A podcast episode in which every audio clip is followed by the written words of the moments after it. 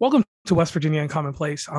Sometimes things happen, events occur, destruction, disaster, things happen. Those things are called a calamity. The guest that I'm about to have on here, he is very prolific. He is one half of FROCAST. FROCAST is the dopest podcast ever on nappyafro.com. King Jerm is joining me. And this wouldn't be fitting if I didn't give a warm welcome also to Queen Jerm. I know that she is not available right now, but Queen Jerm is a big part of his show. So I do want to pay homage to her real fast. So King Jerm, can you come in real quick and let us hear your world famous AKAs? Oh, you really want them? Okay, here you go. What's going on, people? It's your boy King Jerm, aka the People's Champion, aka the most electrifying motherfucking podcast of the day, aka the next door neighbor of Danny Tanner, aka LeBron Flames, aka the King of the Lames, aka the illegitimate son of Carl Weathers, aka Hacksaw Jim Thuggin, aka Jerm Cena, aka Pod Strickland, aka Fat Sajak, aka the Brooks Bandit, aka Mr. Sensible Shoes, aka Bill Goldberg in the bedroom, aka Smoking Jerm Frazier, aka the best there is, the best there was, the best there ever will be, aka Bread DiBiase, aka Rowdy Potty Piper, aka you can't fit this hustle inside of a rapper, and my last aka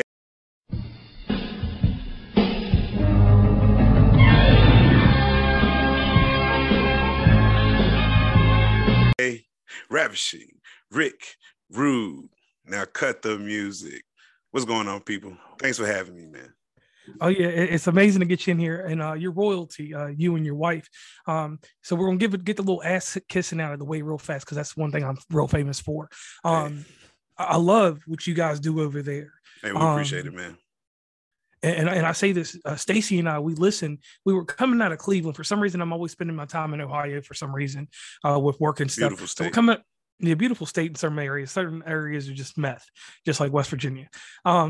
So we're listening to your episode, and it was the one, oh God, I think it was 2 or 3 episodes ago, because I was up about 3 weeks ago.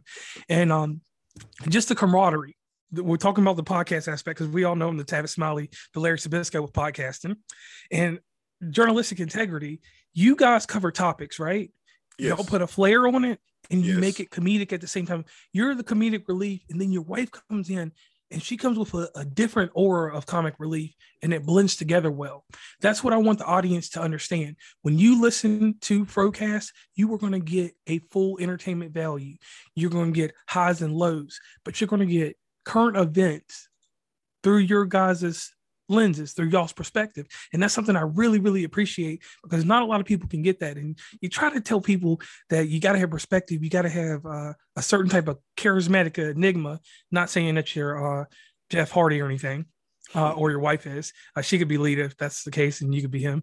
But having charisma is hard to have, because it's not built, it's not trained. You can't pay money to get it, and you can't put it in a bottle and sell it. So one there to you on that one. Now, the first question, and this comes from one of my listeners, because I did tell a few people in the background that I was finally going to be able to get you on the show, because you do have a very tight belt on what you do and where you perform. As you should, man. You should, man. You don't want to oversaturate yourself. You don't want to be too many places, too accessible. You know what I'm saying? So, you know, but go ahead. Let's hear what you got, man. Right. So before I get into that, I'm going to add into what you said.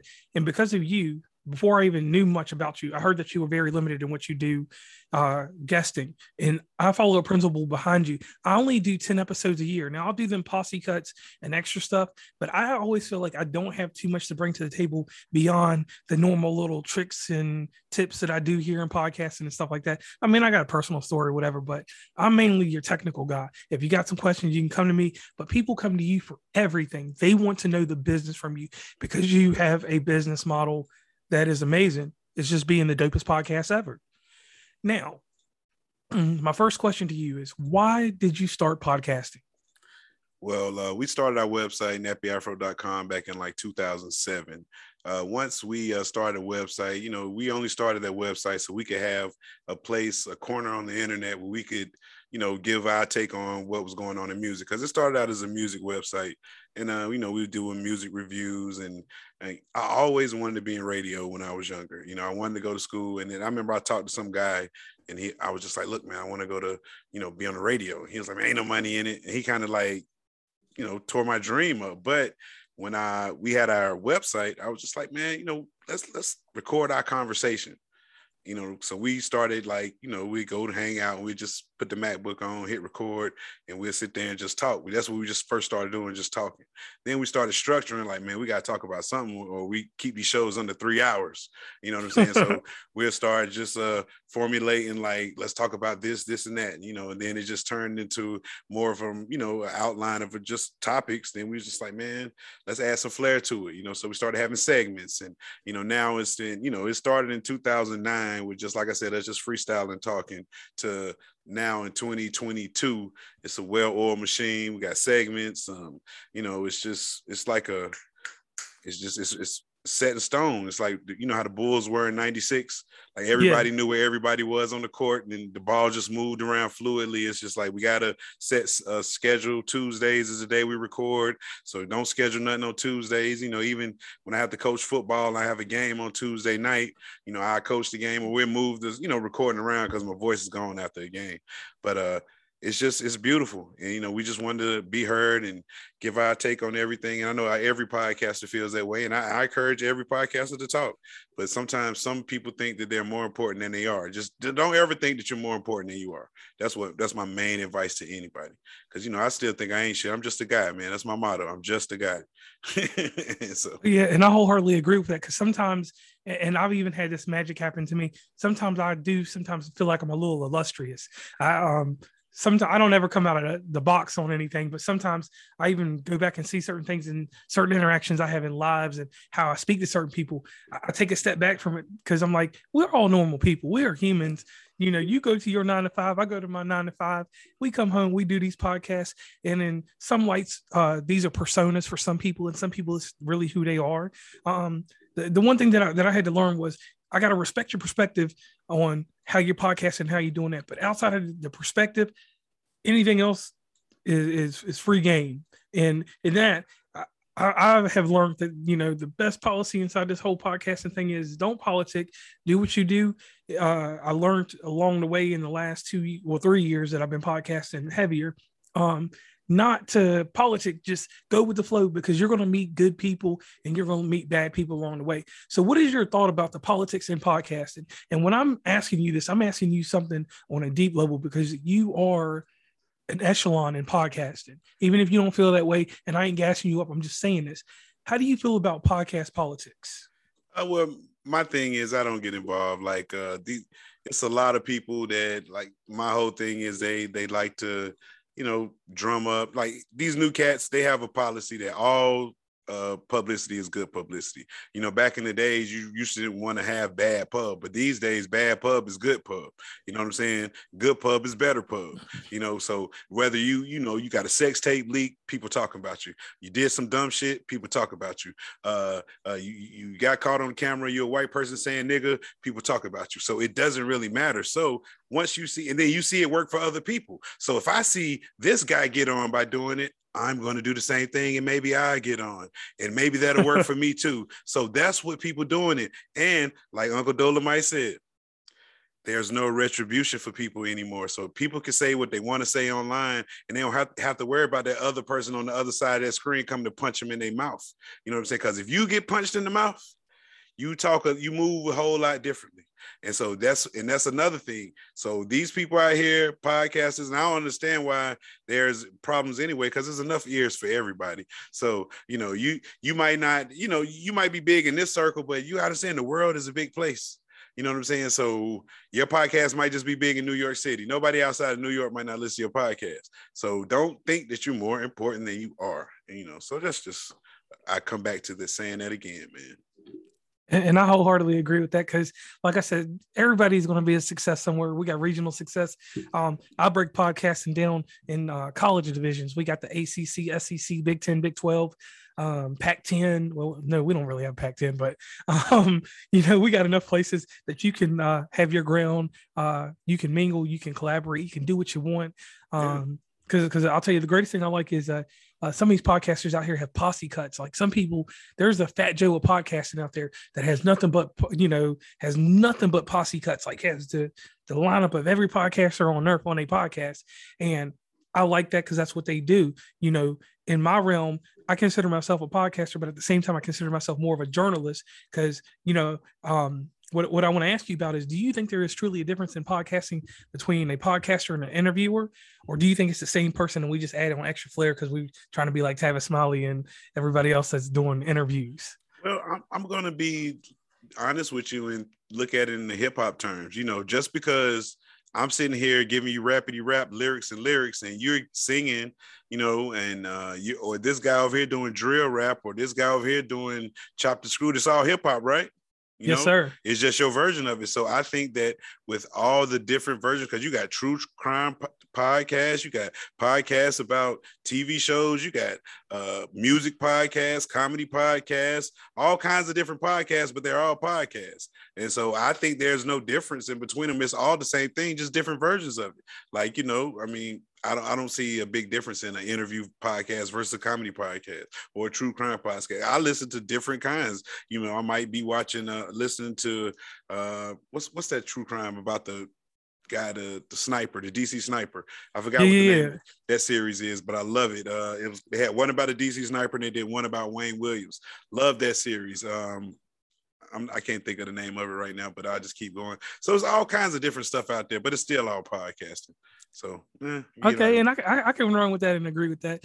Cause like I said, it's some podcasts that are out there that's wild. So yes. Me and you, we got to talk about a little controversy about a podcast. Okay. There was a podcast that made my top 400, which is still ongoing. We had a few delays in it because I had to revamp a few things. Yeah, people was asking about that. People was asking about it. Like, where it at?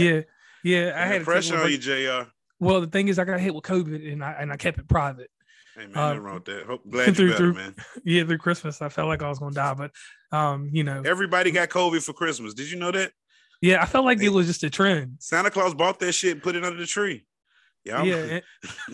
Listen, I'm dead ass. Like I did an interview. We had this podcast revolution with 4 Too Many, and I ended up headlining it. And I'm in that thing, and anybody that's seen it, you can see like I'm a light skinned dude, so I'm turning extra red. I'm looking like the red hot tamales you eat or something, and like they didn't know that I was sick, and I explained to them at the end that I wasn't. I was like, man, so I took a little break, not from podcasting, because everybody knows that I am the Tupac of podcasting. I'm out here, you know, I do 30 for 30, 60 for 100 episodes. I try to get them out there. So here's what goes to controversy. Let's talk about this real quick. And this is one that me and you can joke about, the iCarly podcast. Oh yes, this is one we got to put to the air because this is a good conversation between me and you. And this yes, tell me what you like about the iCarly podcast. All right, so here's the deal. This is 100% because me and you had the private conversation. And one thing I want to tell everybody, podcasters, some of us in certain circles, you know, we talk, you know, outside of podcasting, on the phone, whatever. That podcast was actually listened to by someone else. I did not listen to the iCarly podcast. And I'm gonna say that on the air because I want to be 100% honest with everybody. Keep it 100. Keep it 100. I don't give a fuck about iCarly. I don't watch. Listen, the only thing I watched on Nickelodeon and any of them times when my kid was coming up was SpongeBob. It was one called Invader Zim, and you know they had the Teenage Mutant Ninja Turtles jumping around, but something with middle-aged Hispanic and white girls and one groovy little black guy. I think no, I'm getting Victorious mixed up. I don't even know what iCarly is, bro. Yeah, because I was the one that I was like, I said, I don't think you have a kid that old to be watching iCarly. So that's why I was like, why was you watching iCarly at that age? I was like, that's kind of weird. That's a little suspect, like, right? Yeah, I was just like, Now, I will tell you this, and we're going to dive into me just a little bit real quick. I do have a petulance for movie reviews because I'm a movie. I wanted to do a movie review podcast so bad, but it's so oversaturated. So I do a few episodes here and there. So some of them ones that talk about like bad movies, like, a podcast that I know of that did some black exploitation films. They talked about them. I'm not going to mention their name because they know who they are. They talked about black exploitation films, and I really fell deep into that. And I like genuinely bad movie reviews. There's a movie called The Twilight Zone movie from the 80s. Steven Spielberg did the worst movie ever on earth, right? But for some reason, I'm attracted to that. So that's my one thing there. So what's the type of podcast you listen to that nobody knows about? Well, let's see. I listen to a lot of comedy. I'm trying to let me look on my list of things real quick, if you don't mind. Give me a second to pull up. All right, let me put a little filler in here, and that's one thing that I do in my episodes. And audience, this is an unfiltered episode, so you're going to get the raw me. And I do always say this, and this is one thing I want to clarify out here for people: there's no fakeness in what I do. But I learned in the type of podcasting I do, which is society and culture, I make series inside my podcast that open up different avenues that I normally wouldn't have. My unfiltered series is like your podcast for FROCAST. Your podcast is like George Foreman or like Mike Tyson. It's coming through whatever. I'm kind of like Riddick Bowe, Buster Douglas type. I might get that win one time and it might look good, but I'm going to be sheltered and I'm going to be kind of tight about what I'm doing, because Riddick Bowe was at least tight about what he was doing, even though he got knocked the fuck out. Who beat Riddick Bowe? Hold on. You don't know who beat Riddick Bowe? Man, you got me searching on the internet who knocked out Riddick Bowe. I remember him putting the belt in the trash. I don't think he lost to Lennox. Remember, he gave Lennox the belt. Remember, he told him, if you want this belt so bad, you come get it out of the trash can. Wasn't it Evander Holyfield fight 3? Oh, fight 3. Holyfield might have. Did Holyfield ever beat Bowe? I remember the Fan Man. No, he almost KO'd him. He almost knocked him out. Yeah, because Fan Man was one of those fights. And think about you as fucking Fan Man. You was just out there minding your business, riding your little jet-propelled thing, and the wind blew you in a certain direction and blew you into, like, you weren't trying to do that. You flew into the ring and they started whooping your ass, man. Just think about that if he was Fan Man. He has one of the most unfortunate incidents in the world, man.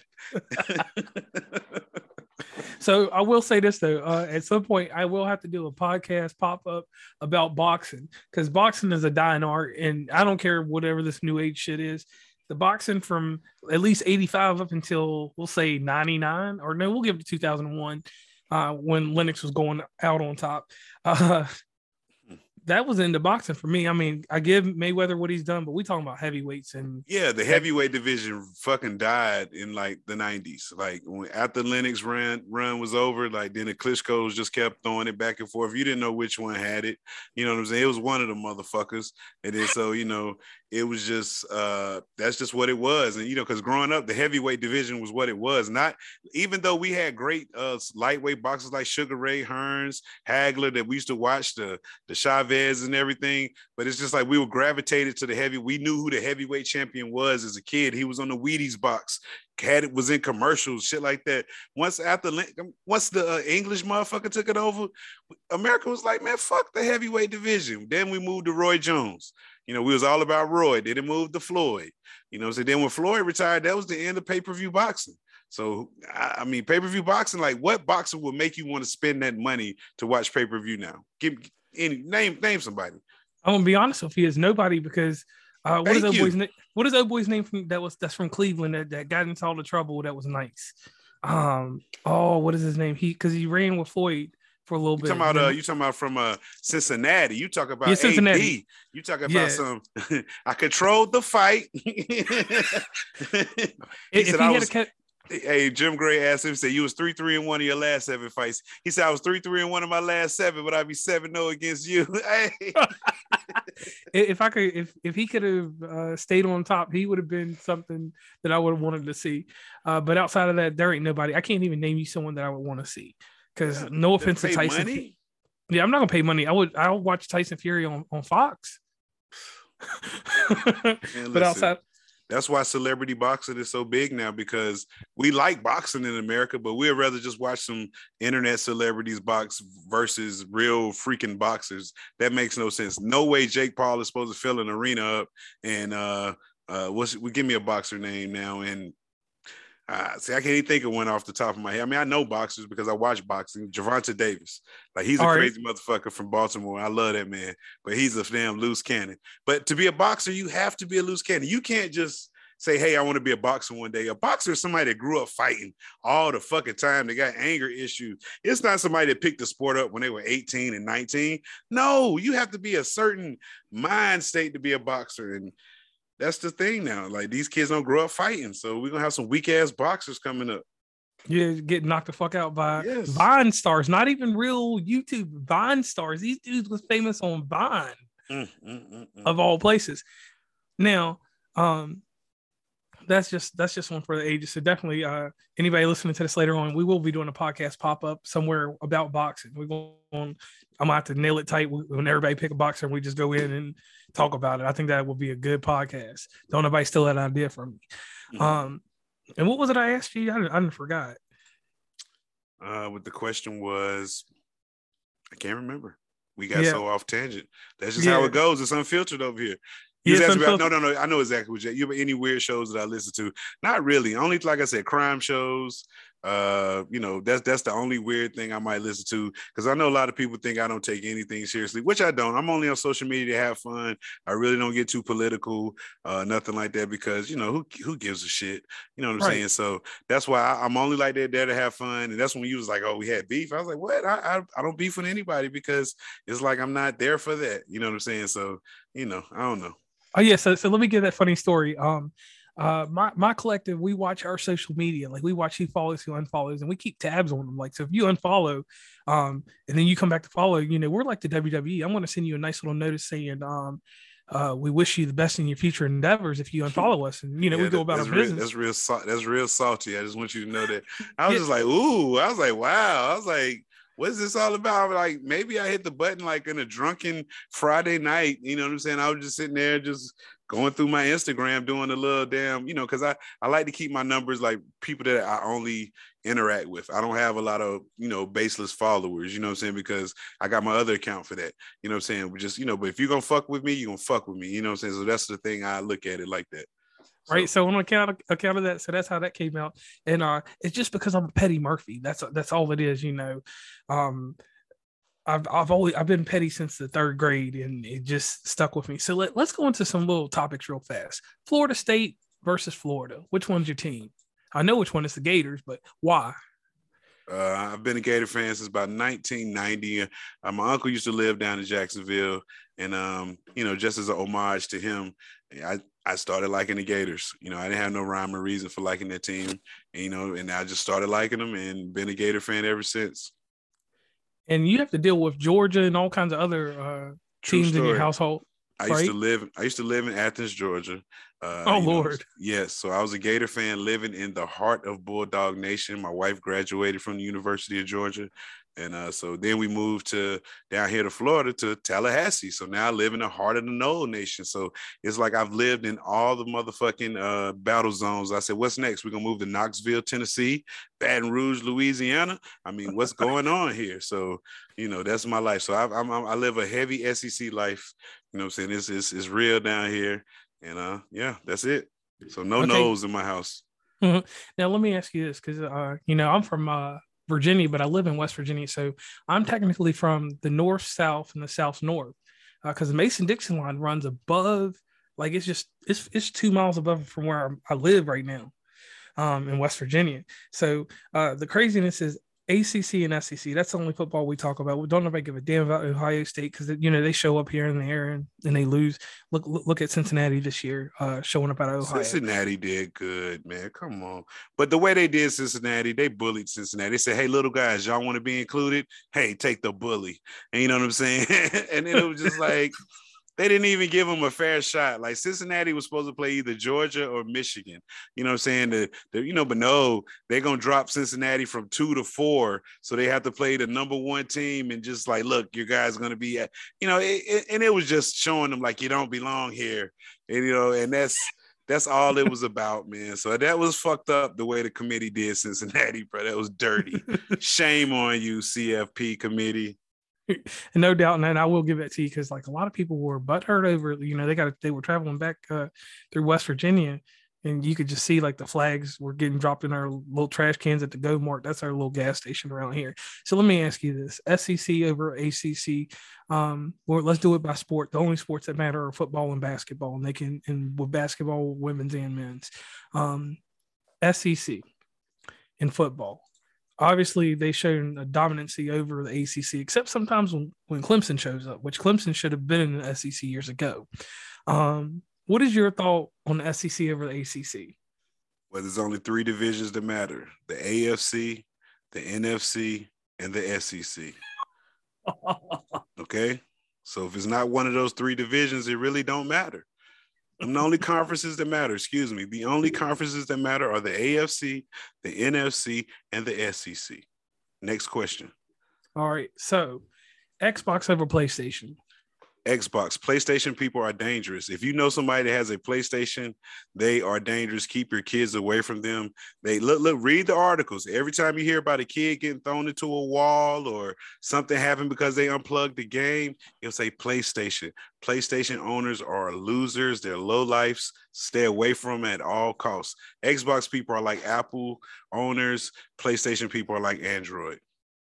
And I agree with that wholeheartedly. And the one thing that I take from it too, I'm an Xbox and a Nintendo guy. I can read letters. Mm-hmm. I got out of the state of, you know, when a kid or anyone that plays a PlayStation never got out of that stage of knowing a triangle, you know, the blocks that you should put in that little hole. They didn't learn how to read after that. They just stayed with circles and squares. So, and that's what they say. That's why the PlayStation have the box and the triangle, because the motherfuckers can't read. You're right. So we nailed that one there. Now, being a podcaster, you see lots of things and you give quite a bit of advice to people. I want to slide in a few of my podcast collide questions in if you don't care.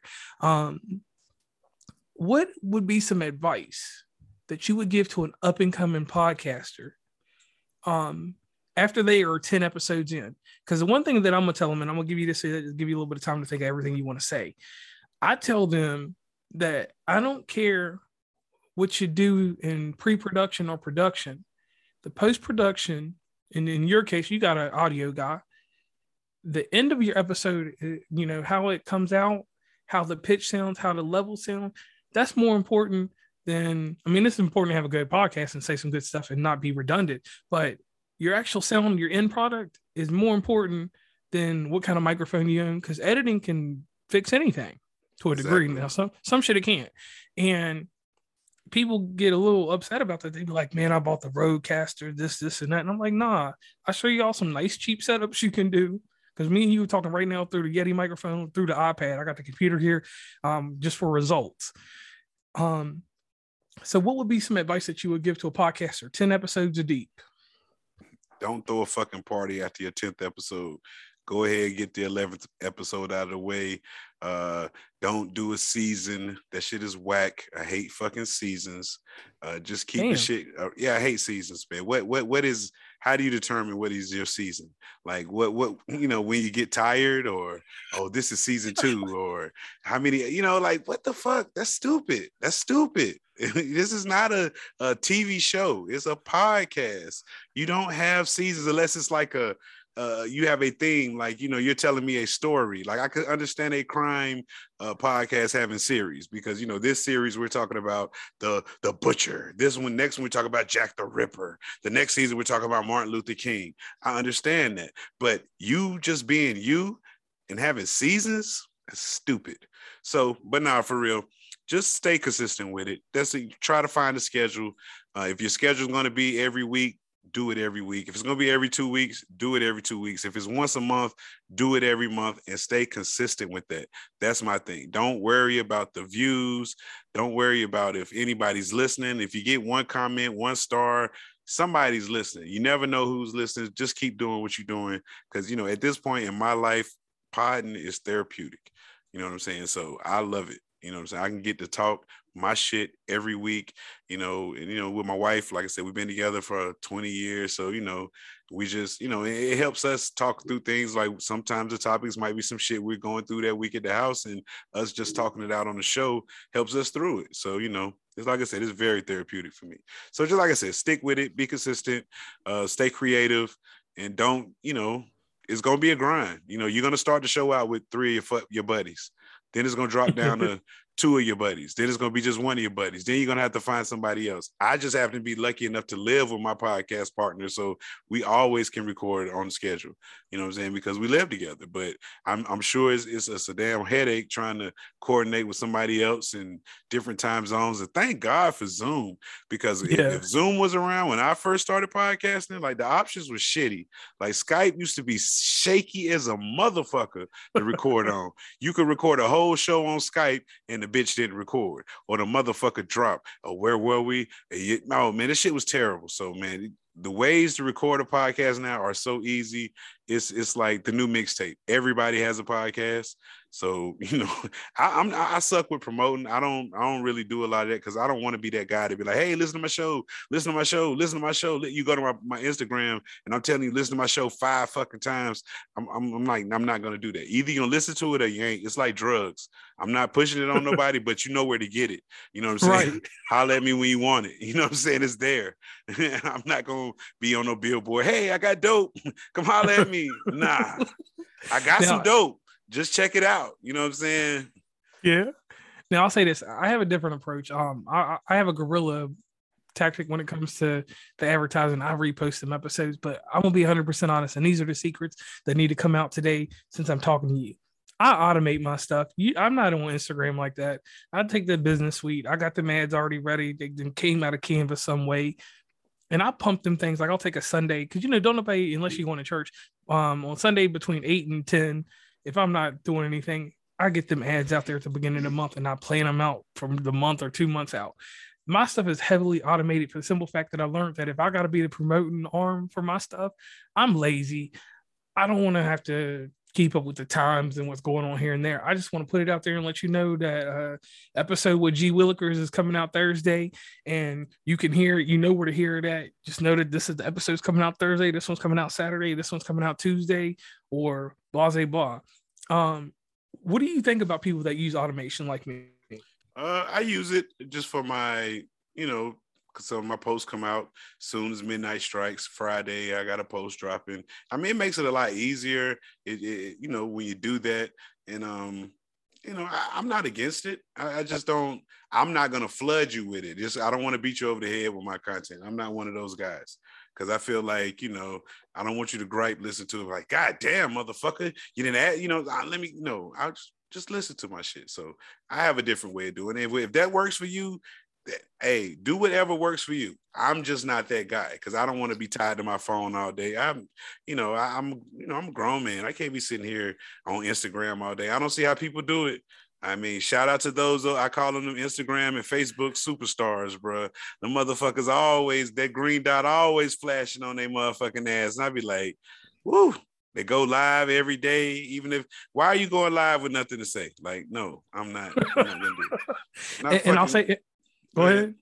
No, I was gonna say this. It's amazing because I know some that grind. And I'm like, you know, we're on the Eastern time zone. So, you know, I'm an old man.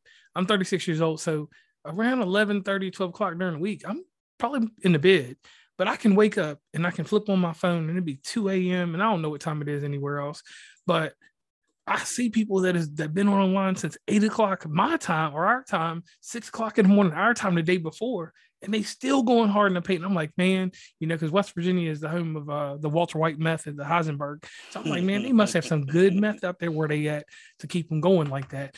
And I commend all of them. So one thing that is always great with me is this. I have a phrase that I stole from Eric Bischoff, controversy sells. And I believe in controversy in the idea of the guests that I have when I have on an array of guests. And I do say one thing about my podcast that is bad. I have episodes that are for some certain people. Then I have some episodes that you just got to turn off and wait until next week because it's not for you. Inside these controversy sales episodes, they're weird topics. I had Catholic female priests, which is unheard of. The Catholic society, for some reason, I don't do much with religion, but the Catholic people, they always come to talk to me for some reason. And I don't know what that's about, but whatever. They like me, so I'm just going to do what they do.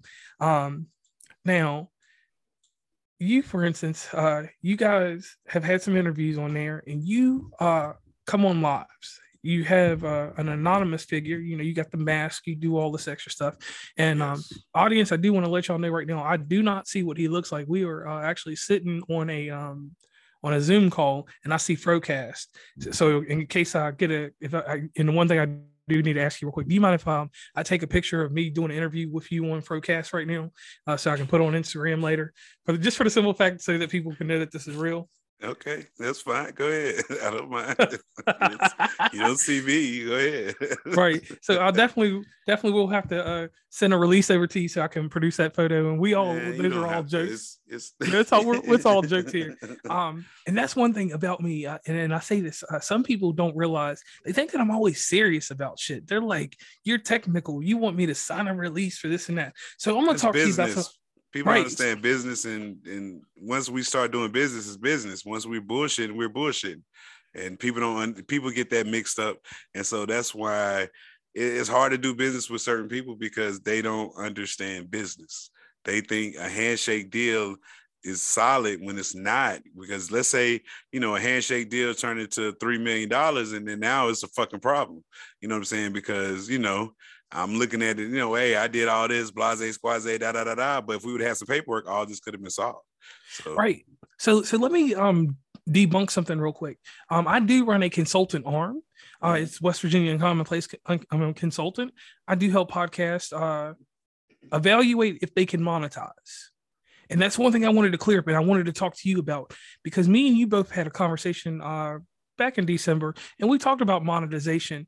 And one thing that I want to put it on the air, and I want this to always stick with people, not everyone is going to monetize. No. And then I want to say one last thing, and then I'm going to give the floor to you, King Jerm. Not everybody's going to monetize with a sponsorship. There's a group of ladies that sells shot glasses. That's how they monetize. It's some hustlers on the West Coast that got really nice shirts and cups. That's how they monetize. Not every form of monetization has to come from a sponsor. It can come from the people that listen to your podcast, the intimacy you build up with them, and from there. So, King Jerm, what is your take on monetization, and who's going to get it and who don't get it? Well, first of all, you have to see, do you have something that's worth people throwing money at you for? You know what I'm saying? Is the product worth it? Why should I do business with you? What are you offering me? You know, so that's why a lot of people, they start Patreons too early in the podcasting game. Like, you don't even know if you have a following, but you got a Patreon. And now now you're disappointed because that Patreon is sitting at zero. Nobody's fucking with you. You know what I'm saying? So make sure that you have the audience there to do it. Yeah, you might have merch and everything, but make sure somebody's buying those shirts. You know, you see the stat, you get the emails when somebody buying the shirt. You know what I'm saying? If you're not selling shirts, then, you know, you got to find another way. And, you know, a lot of people don't understand if you cuss a lot in podcasts. That's another reason why I don't have, you know, certain sponsors, you know, because I curse on my show all the fucking time. I'm cursing within the first 30 seconds of the show coming on because I'm doing the AKA. So therefore that turns a lot of advertisers away because I'm cursing immediately as soon as the show come on. You know what I'm saying? And, you know, but I understand that. So, you know, one time we had a sponsor, some gummy dick company, and they sent us a fucking box of gummy fucking penises, bro. I was just like, I'm not fucking eating that shit. But, you know, we took it, you know, hey, it was a little bullshit ass thing. You know, this one was years ago. We had another one, Ox God, some car company. They, you know, they send you all kinds of shit to try to talk about on your show. You know, we did it. I gave it away in a giveaway to a fan. They were supposed to tell me what it was about. You think the fan did that? Absolutely not. You know, not at all. Yeah, fans don't fucking listen. But hey, we got some fans that don't. They'll listen to the show. They won't share it. They'll buy a shirt. They won't tell nobody about the show, but they'll listen religiously every fucking week. And I appreciate that shit. You know what I'm saying? Because some weeks, you know, you got your core listeners, you know, the people that hit you up every week, listen to the show, give feedback, like, that shit was funny, or this and that, or this wasn't a good show this week. Then, you know, all that. I love all the feedback I get from my show. So I appreciate it all. Because I remember when nobody was listening, but I didn't give a fuck. I was still doing them. Right. And that's the push that you got to give your show. And then let me tell you something about from a listener experience. Your show comes out on Friday, right? Friday is every Friday. Every Friday, and that's your spot. I'm on Thursdays. I don't even put a show out on Friday because I don't want it to get crushed. I might put it out Saturday, you know, after you got your listeners, but my shit don't come out on Friday ever. Mm-hmm. That's one of the It's one of the codes in podcasting. If your show come out on Friday, just call it Dead in the Water. So one thing that I have to tell some people, and this is the hardest thing, and this is raw stuff. I'd never have said this, and I'm going to say this to you because me and you've had this discussion. It's some people I do have to tell them that they're not going to monetize. Hey. And that's the hardest thing to tell somebody, because here's the problem in podcasting. And I don't know how many times I stress this. Like I make videos about this. I'm about to do a 1990s R&B video with the rain and stuff falling and some dancers behind me and some linens and shit for this. Identify who your listeners are. Like I got cats like, and this is a true story. You know, we never say names to anybody, but I'm going to divulge this information. There's a podcast right now that has 200,000 downloads, right? Mm-hmm. And I asked this person, name 200 of your listeners. Do you got emails? Do you got some form of knowing who these people are? And this person came back to me and said no. So one thing that me and you about to talk about, and this is the topic, this is why this is calamity, because we're going to do some heavy shit tonight. These people buying listeners. I found out these 200,000 downloads or whatever, you know, they didn't holler at ARAB money, and you know, they got the ARABs doing their thing, or whoever it is, I don't care what race you are, and they got the numbers jumping and they got them up. But you know, you go look on Chartable and you look on sensible things that will show you the breakdown of another podcast, because you can readily, anybody can go look at anybody's numbers. You can go on Chartable and different things. You got to pay for it, but you can go look at someone's actual numbers and see what they're doing and see what's going on. And that's a tip out there. So if you want to know what the next man's doing, which I should never encourage anybody to do, I always tell everybody success is silent. Do what you do and you will be successful, because your success is not my success and mine definitely will not be yours. So, you know, I had to go back to this person. I was like, look, you got 200,000 listeners, you're international, you're doing this and that. And that didn't give away anything about the person. But I'm like, ain't nothing I can do for you. Go talk to Tom, Dick, and Harry.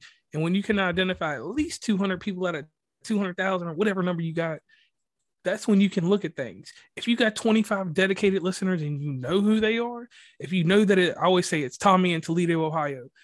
Tommy in Toledo, Ohio is listening to your goddamn show, or Stacy in Parkersburg, West Virginia is listening to your show. And that's just a chop at my co-host. You know who that person is, you engage that person. And I'm saying you ain't got to get on MailChimp and do all them automated emails like I do. I do that type of stuff just because I need to identify who's listening to my podcast. But you got to have a telephone line. You got to have some kind of way to figure out who's listening, because all the analytics in the world don't mean shit if you don't know who's truly listening to you.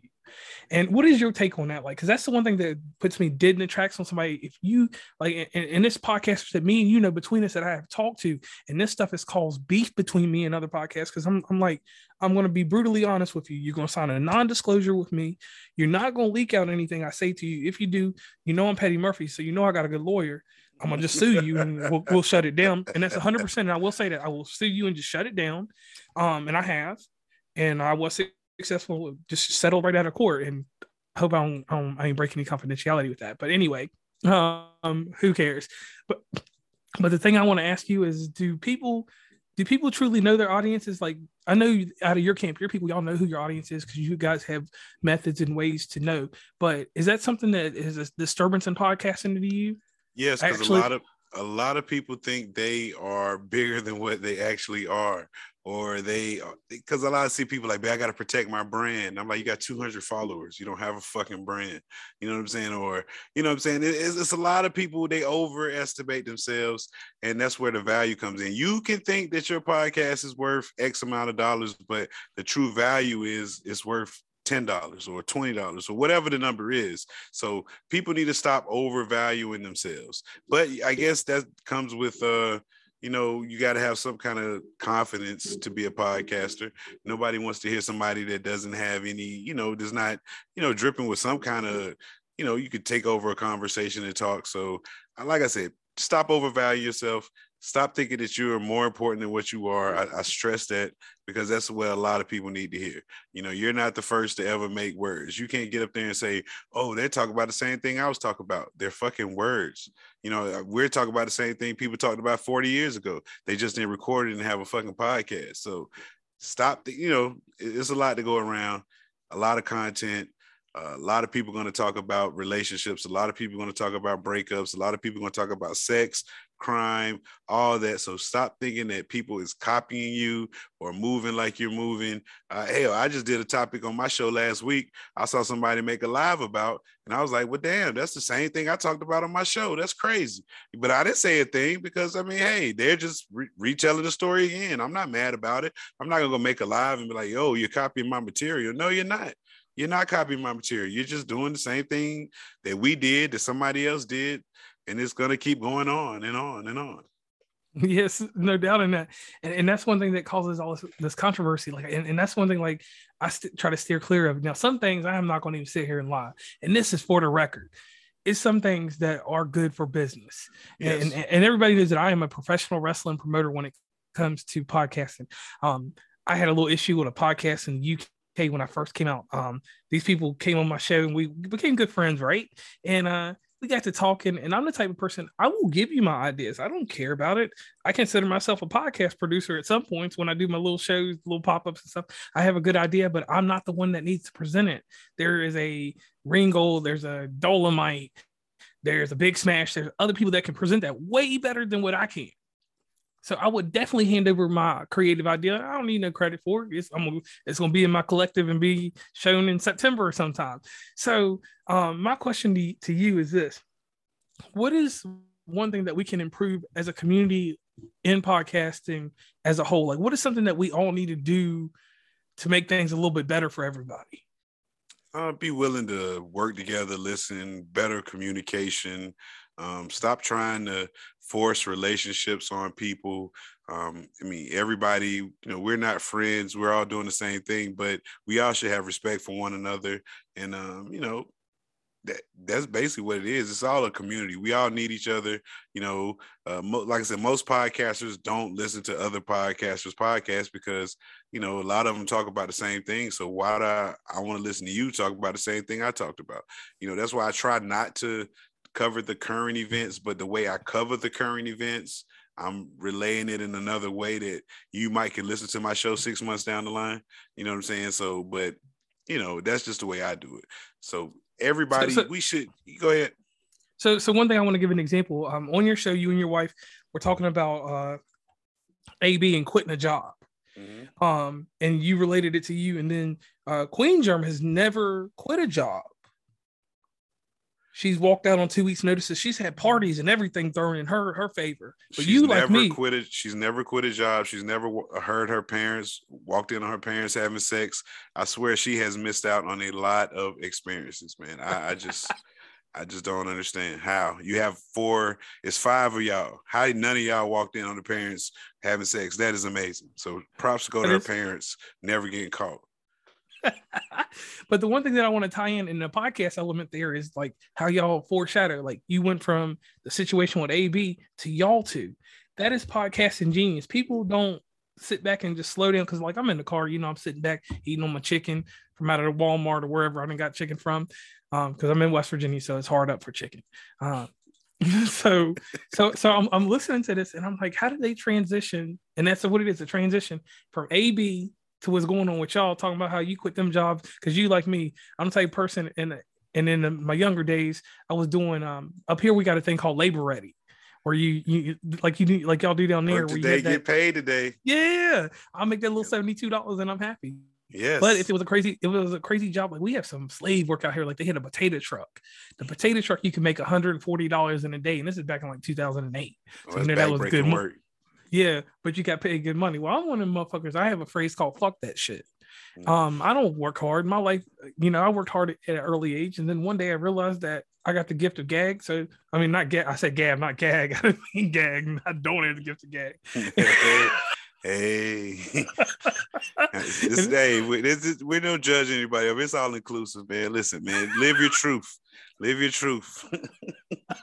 So either way, I realized I was like, fuck that shit. I ain't got to do this shit. Like I was digging a ditch for no reason. And I was only getting paid $56 a day. I just walked off the job.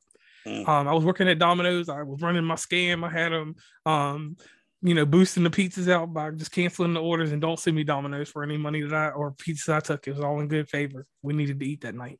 Anyway, and I was doing my thing. And then one day something came missing up in the till, like some money came missing. I said, fuck this shit. I'm out. I was like, we could do everything by the book and get these pizzas up out of here and these chicken wings. Because back then, Domino's would let you get 50 wings if you canceled the order. I was doing Super Bowl parties, getting paid on the low. Anyway, so listening to y'all say that, I related to that. I just went back. I closed my eyes for a second. And this is it ain't no light skin shit. It's just something I did. I closed my eyes and stuff. And I remembered, I was like at 21, I was at the freaking douche factory in Lynchburg, Virginia. It's called CB Fleet, right? They make the Summer's Eve. Oh, I'm in there. I'm in there boxing up the Summer's Eve, getting it ready for the truck.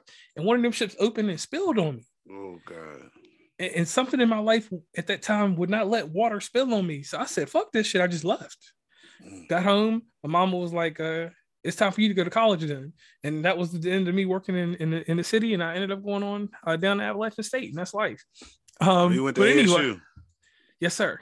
So you know about Boone and all. Oh, yeah. Boone's Boone in town right there, man. Nice. You have some good times in Boone, man. Yeah, there in, what was it? Was it Nebo that was nearby? Yeah, Nebo was nearby. Shout out down there, Mountaineers, the real Mountaineers, not West Virginia. Don't and stop. Hey. You can be able to go back home, man. They're gonna just change your podcast to Uncommonplace. Yeah, they'll do something like that. And that's one funny thing I'll tell you.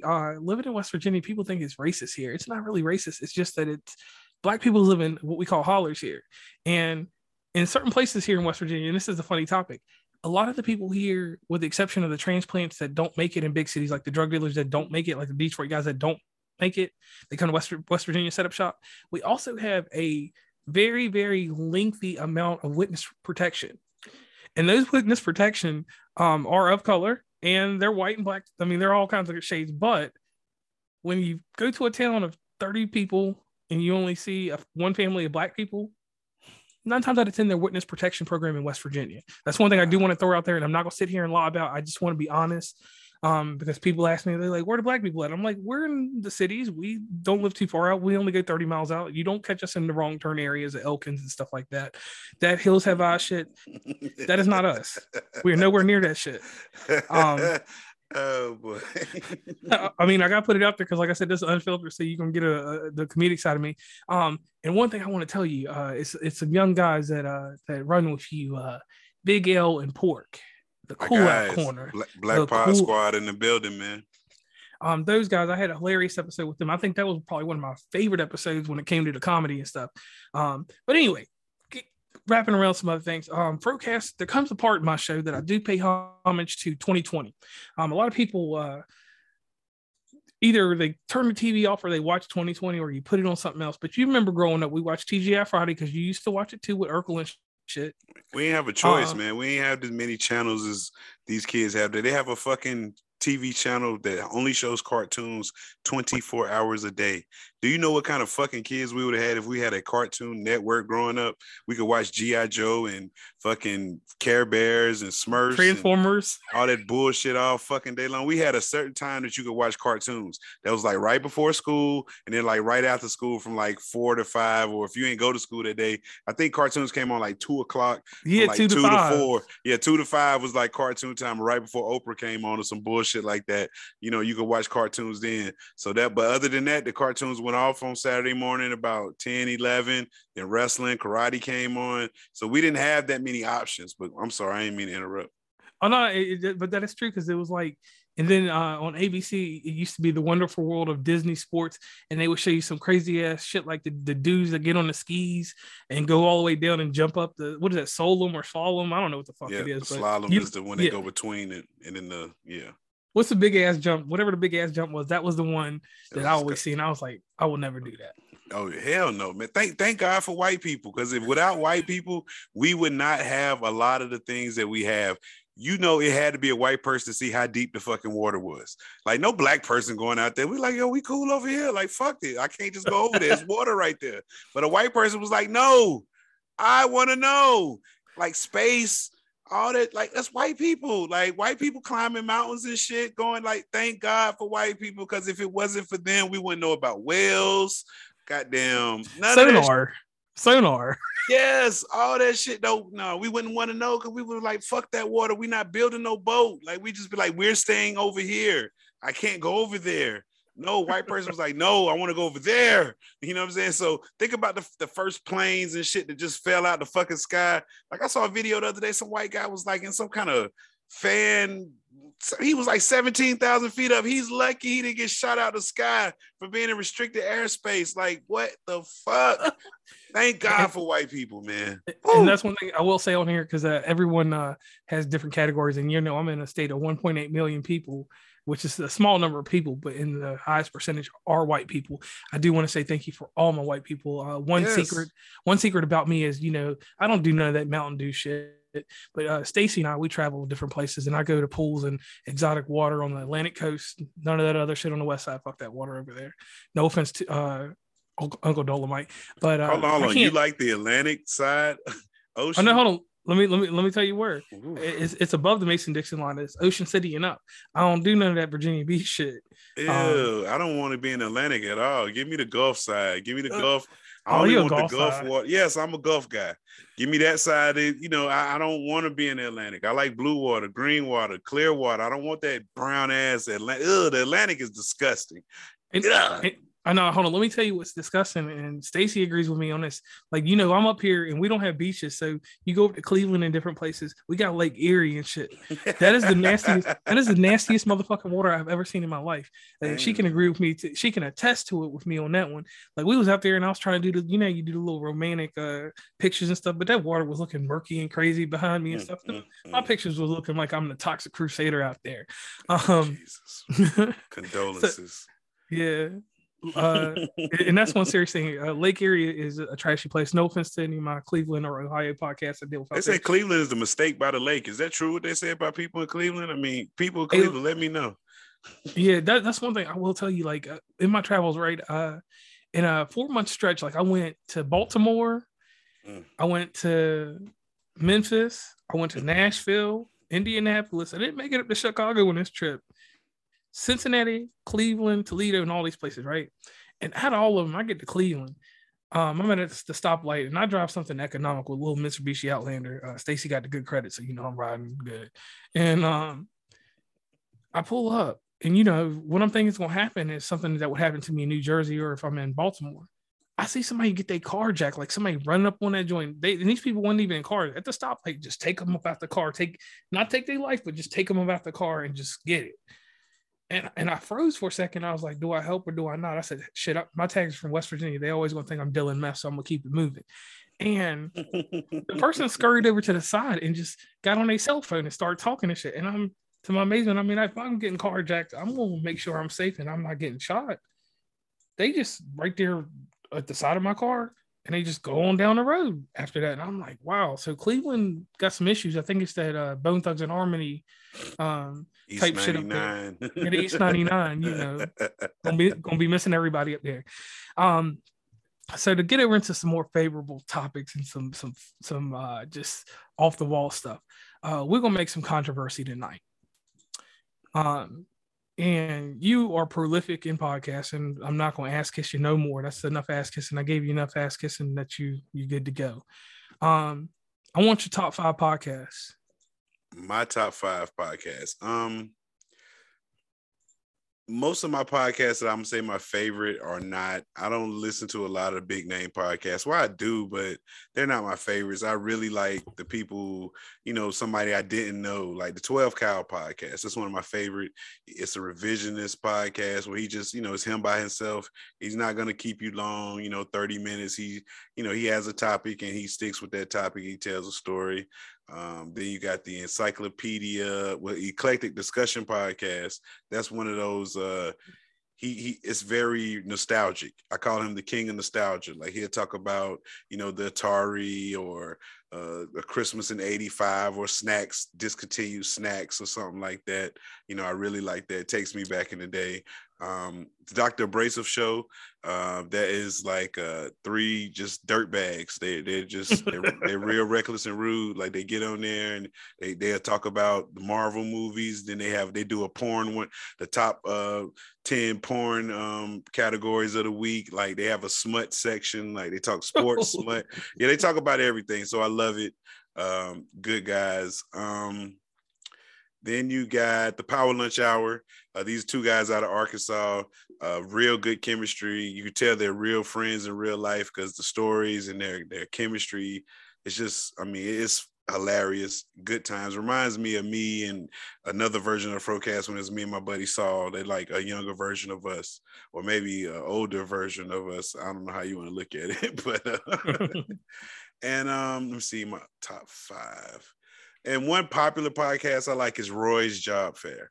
You know what I'm saying? I really enjoy that one because, you know, they talk to different people in different areas of employment, and, you know, they do a scam of the week and they have a worst and first. It's a Comedy Central podcast, which I happen to, you know, be featured on one episode, which was dope. You know what I'm saying?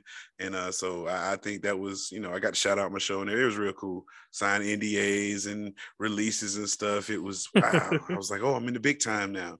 But yeah, I really enjoy his podcast. Roy's a real good guy, down to earth person. You know, he did a shout out for us and everything, you know, a drop for us before, you know, I went on the show. I mean, he just, I asked and he did it. And so, you know, I really enjoy his show. So that was probably my top five right there that I listen to religiously, that I listen to all the time. Yeah. All right. So let me throw this out there because I you know, I got all kinds of random lists for stuff and we debunked the iCarly podcast. One podcast, man, I love, and I hope everybody gets a chance to listen to, is this one called Undetermined. Death, Disappearance, and Mysteries with Dr. N. And that is not nigga. Dr. N. It's just Dr. N. So I just wanted to put that out there because I don't want nobody to think that I'm trying to PG-13 my language. Not at all. And her podcasts are short and concise. They're like 15 minutes and they're about like some weird shit, like the disappearance at the Roanoke Island. I'm one of the people that I'm not a history buff, but if I hear something about history, I'm going to learn about that little bit of history in time. Like my wife, I didn't mean to break in because I'm a history person too. Because the other day I was riding through town and I was just like, Ted Bundy did kill a lot of people in town. Let's see if that sorority house where he killed the people was still up. And damn, if it was still up, my wife was like, why do you want to ride by there? I was just like, that's where Ted Bundy went. Like, and like she was just like, why are you glamorizing this killer? I was just like, it's just part of Americana. You know, I like shit like that. I'll watch a Ted Bundy documentary or some shit about the fucking Unabomber or the damn. I love all that shit, man. You know, space, you know, alien shit. I love all that weird ass shit. So I need to find me some alien podcasts. I think I'm trying to expand my horizons. I know they're out there. I don't want to get into flat earther shit, but, you know, definitely about aliens. Because, you know, I really believe they're aliens. My wife doesn't. She's like, no way, no way. I'm like, are you fucking crazy? Like, do you know how big the fucking universe is? just our universe. And then they say there's thousands of these motherfuckers. We can't be the only motherfuckers out here. But, you know, let me take my tinfoil hat off. I know there's one in West Virginia that's pretty good. You can give a listen. It's a few episodes here and there called Wild and Weird Radio. They're one that does that scientific stuff. You know, the only thing about out here is the what is it? The Mothman. They talk about that. And there's a movie and shit about all that. My second one, man, and it's crazy. Like, it's weird. You know, I do listen to a lot of podcasts for other reasons, but I'm deep into them true crimes. Cause I know somebody that committed a heinous crime. I actually did a true crime episode on it. If anybody hasn't listened to it, definitely get to it. This podcast I'm talking about now is called Oklahoma Side, Slayings in the Sooner State. This lady, her name is Stacey Hughes. She has a PhD, and that don't really matter, but the way that she did her episodes before she went out, she did about like 27 of them, because, you know, with a true crime, it's only so much you can do because that's a lot of research and shit, and ain't nobody got time for that. And I'm trying to think, it's a few other ones that I like. And, you know, we got our normal rounds of the people that we listen to that are in our circles. And everybody does have circles, even though we don't want to. What's another one that was just 4 Too Many Podcasts. Those guys are out of Ohio. And the reason I like them is because it's banter. I don't do a lot of banter. My shit is kind of formed. It's kind of structured. And those guys are kind of wild there. And, they take care of what you need to hear them. And it's a tie between them and We're the Weird Ones. Have you heard them? I heard of it. Yeah. We're the Weird Ones is another one. And then my movie review podcast is Galaxy of Film.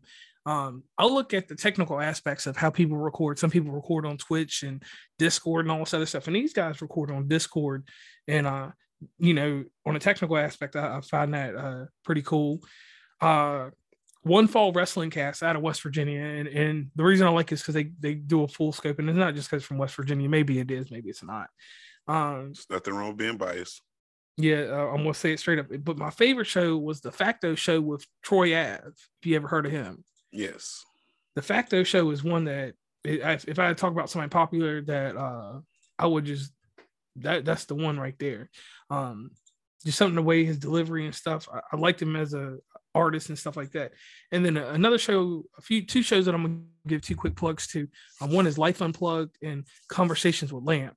And today, King Jerm, I'm gonna let you know, you are in that same realm as us too, because you do interviews and you got a presence too.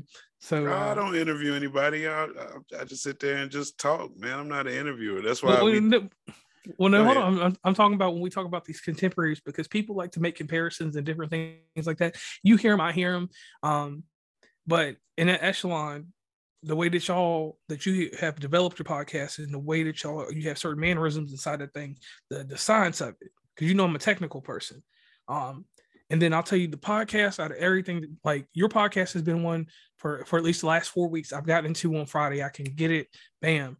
But I'm going to say this. Too Much Game podcast, and I don't know if it's because he reminds me of Snoop Dogg, and I'm being honest, or just it's just the way that he delivers. Even though he says motherfucker ads, motherfucker this, and this and that, to put on a show that long by yourself. I told me and him was talking on the phone one day, and I told him I was just like, what you do is more like gangster gospel. It's like he's up there preaching a sermon.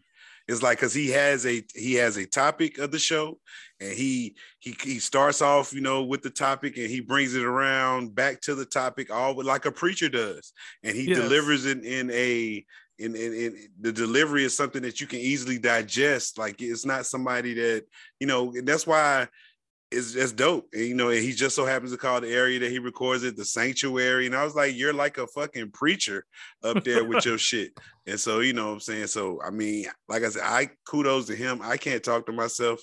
But the way he does it is dope. And you know what I'm saying? So shout out to him. Dope dude. Good brother there, man. Me and him talk a lot outside of the game, you know, just on some one-to-one shit. Like, you know, he's a real good brother, man. So I fucks with him.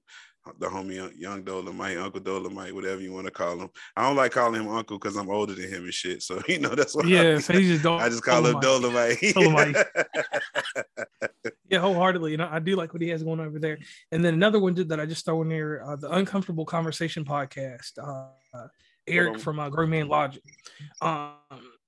One thing with him, and I'll just throw this out there, you know, he's got a nice catalog, and their group is whatever the group is. He had this episode called Welcome to My Downfall Depression. And I'm one of the mental health buffs. I like to have mental health maintenance and all that stuff, because that's just what I do in my area. And that was a real strong a really strong episode. He came with that one and the one before Welcome to My Downfall. So shout out to him. So let's get